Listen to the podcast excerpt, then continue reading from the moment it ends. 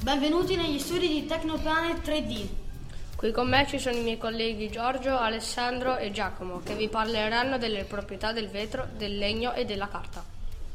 Il vetro si può comprimere, tirare, torcere e piegare solo con la presenza del calore.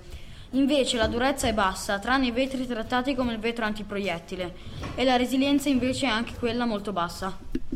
Tra i legni più duri c'è- ci sono la quercia e il castagno che sottoposti a compressione, trazione, torsione e flessione resistono abbastanza bene. La durezza è molto bassa ma se, trattata, se è trattata aumenta la resistenza. La resilienza è media, specialmente nel castagno. La carta resiste mo- abbastanza bene sia alla trazione sia alla compressione. Si, pu- si può togliere- si può torcere molto facilmente e la durezza è molto bassa. La resilienza invece è molto alta.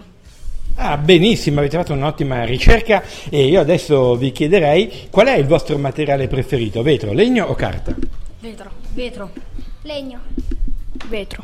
E carta, poverina? Nessuno? Non si usa più la carta oggi? Il vetro è più utilizzabile. È più utilizzabile?